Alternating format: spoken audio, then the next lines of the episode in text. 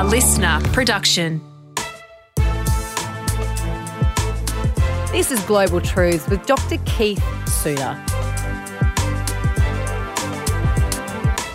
This is the podcast in which we take issues that are affecting people around the world and we break them down. And something, Dr. Keith, well, first of all, let me just say every week we tackle an international issue. The issue today that we're going to tackle here on Global Truths is a little bit different. It is a universal issue, but it's one that we're facing here at home in Australia and it's very topical. My name's Kate Mack. Dr. Keith and I have worked together for a number of years. You're an expert in international relations and uh, have been commentator on Australian media for years. Working from home, Dr. Keith, with the COVID around the world, people have been in lockdown on and off for, you know, 18 months now. It's really changed the way we are as people, the way we're working, which is what we want to talk about today. And that is that working from home isn't great necessarily. there are some risks involved. There are risks. I've got to say that uh, I wrote on, about the risks of working from home originally, oh, about, about 18 months ago when COVID started to occur. We had schools closing down, we had homeschooling, we had people working from home. And I had in my mind, as I still am, sort of conflicting thoughts about working from home. One of the major reasons why Australia has become more productive in the last 18 months is that people are not driving to work. That's that, that's where work from home is going to appear in our economic statistics because people are not wasting their time driving to work or catching a train or a bus. So that is certainly going to be a boost to Australian productivity. On the other hand, there are also some risks. So what I thought I might do is just say a little about what we mean by work and how we invented work and how we are now reinventing work. So work was invented in Britain about 1750. Before that time, there were really no jobs. You worked on the land, it was a farming society in Britain or, or anywhere else, and you cultivated the land. So there'd be times of the year when you'd be working incredibly hard, such as the harvest, bringing all the food in. And there'd be other times of the year when you were allowed to relax because the seeds were growing in the soil or whatever. There was therefore no uh, daily repetitive idea of Monday to Friday, nine to five idea of work. And then around 1750, this is a date which economists give, doesn't have to be exactly 1750, but it's the one that we tend to work with. Around 1750, Britain enters a completely new economic era and is called the Industrial Revolution. So wealth increasingly did not come from the land, but came from manufacturing and that was done in factories. And it meant that humans became adjuncts to machines. And so the machines had to start at the same time and had to finish at the same time each day. And so suddenly we were redefining work and we, we were creating this thing called jobs. And so the job was something whereby an employer would say, let me have a certain amount of your time for which I will give you a certain amount of money. And so you need to um, crop up every day, Monday to, well, in the old days, something like Monday to Saturday midday. So you would then be working for a set amount of time, set amount of money. And, and you know, the idea of Monday to Friday has become the set pattern, particularly in the Western world. And we're, we're just so accustomed to it. It used, as I say, it used to be also Saturday morning and then that was uh, abolished, that work, unless, of course, you're in a shop or whatever. And so, generally speaking, most people, Monday to Friday, nine to five. I believe that we're now reinventing work and how it is done.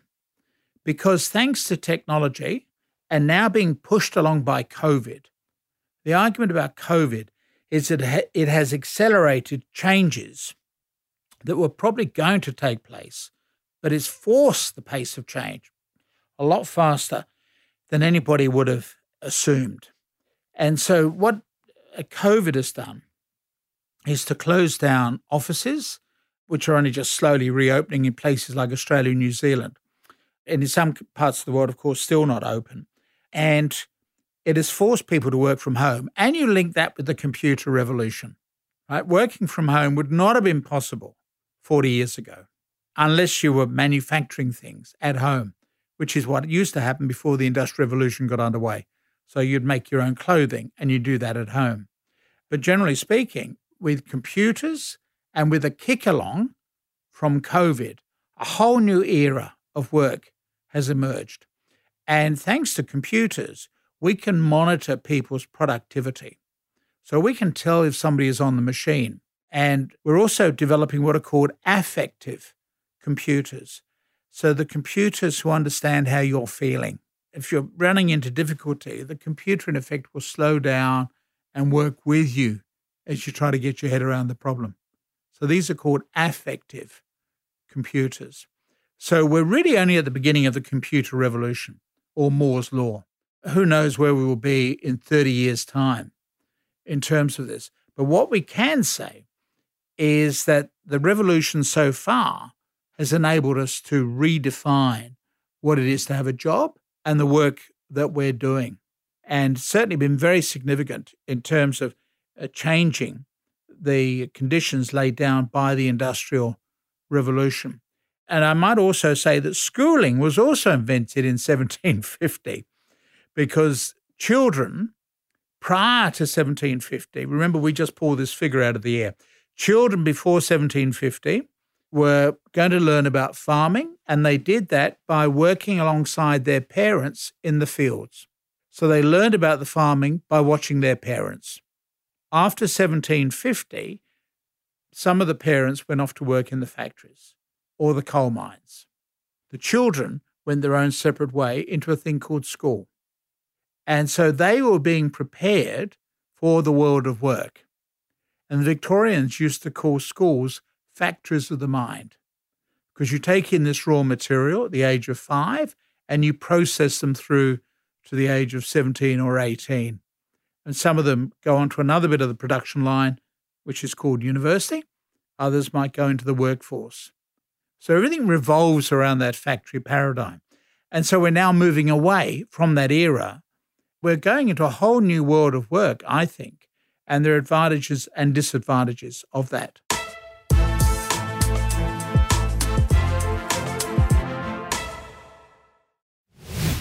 You're listening to Global Truths with Dr. Keith Suter. Talking about ways of working, where work came from, how it eventuated over the years, the last couple of hundred years since its invention, and uh, how we're working now in this COVID era and the impacts of working from home. Much of the world has been in lockdown for a very long time now, on and off for 18 months.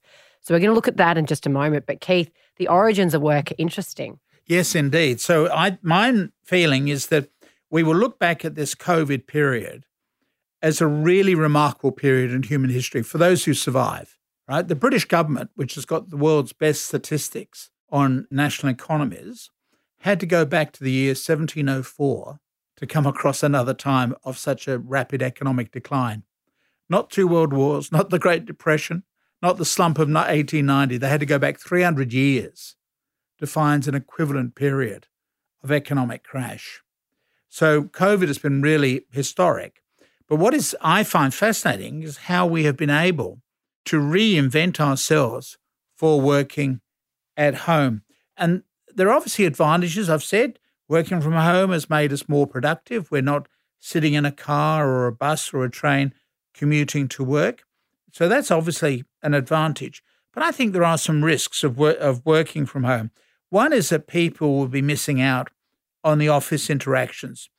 So a worker is being seen and heard around the office, and they're there for informal conversations. And so when there are new tasks, they're the ones who are going to be first thought of. Somebody who's working from home may become virtually invisible. So, as Woody Allen, my favorite philosopher, would say, 80% of life is showing up on the day. and when I look back over my own life, so often it's been a series of coincidences. I've been in the right place at the right time. And working home, you're not running into those people anymore. Exactly. You're not putting yourselves in any of those positions anymore. You're not hearing those fortuitous conversations either over water no, coolers. Exactly. Yeah, and the water cooler, as the Americans would say. That for me is is a a major risk. Um, also, um, working from home works if you've already made personal contacts. So I can already picture you if we're working from home. But let's just assume that we're starting in a new team. we don't know who the other members of the team are. And of course, you can go onto Zoom or whatever, but quite often it, it's the informal, well, the American expression, standing around the water cooler, where you get to know people. And it's interesting in professions where you have a sort of apprentice, although they wouldn't like the use of that term, uh, like an auditing firm, when you join, you're assigned to a partner, and that partner will help you into the business. Well, that's very difficult to do if, if everyone's on Zoom. You actually need that personal contact with the more senior person within the organization. Also, there's a whole value of networking. Most jobs that are filled are never advertised. They come about through conversations that people have. Speaking as somebody who's gone through this over the years, we're having to advertise, then you've got to have all the interview panels and all the rest of it. If you've got somebody who can say, Oh, look, I've got a son who's interested in coming to work, right? We can take that person on. It makes life a lot easier. So you know the parents, you know the person will come from a good family, you know a bit about the schooling. So you give the person a go. If they're not particularly good, well, then they can go after within the three months. So personal contacts are so important. And, and the whole issue of the technical term now is social capital. In other words, that you need to have good social capital. You need to be talking to people and engaging with them. And there's also what's called the strength of weak links. In other words, to, to get to know a lot of people, and any one of whom might be of use to you later on. So that's the strength of weak links. So your net works represent your net worth. So if, if you're working from home, I don't think you're able to develop those networks nearly as well as encountering people in the corridor at work or whatever. So that's another risk in terms of your long term employment uh, capacity. And of course, one has to also acknowledge that isolation has many downsides. It's contributing to the mental health issues.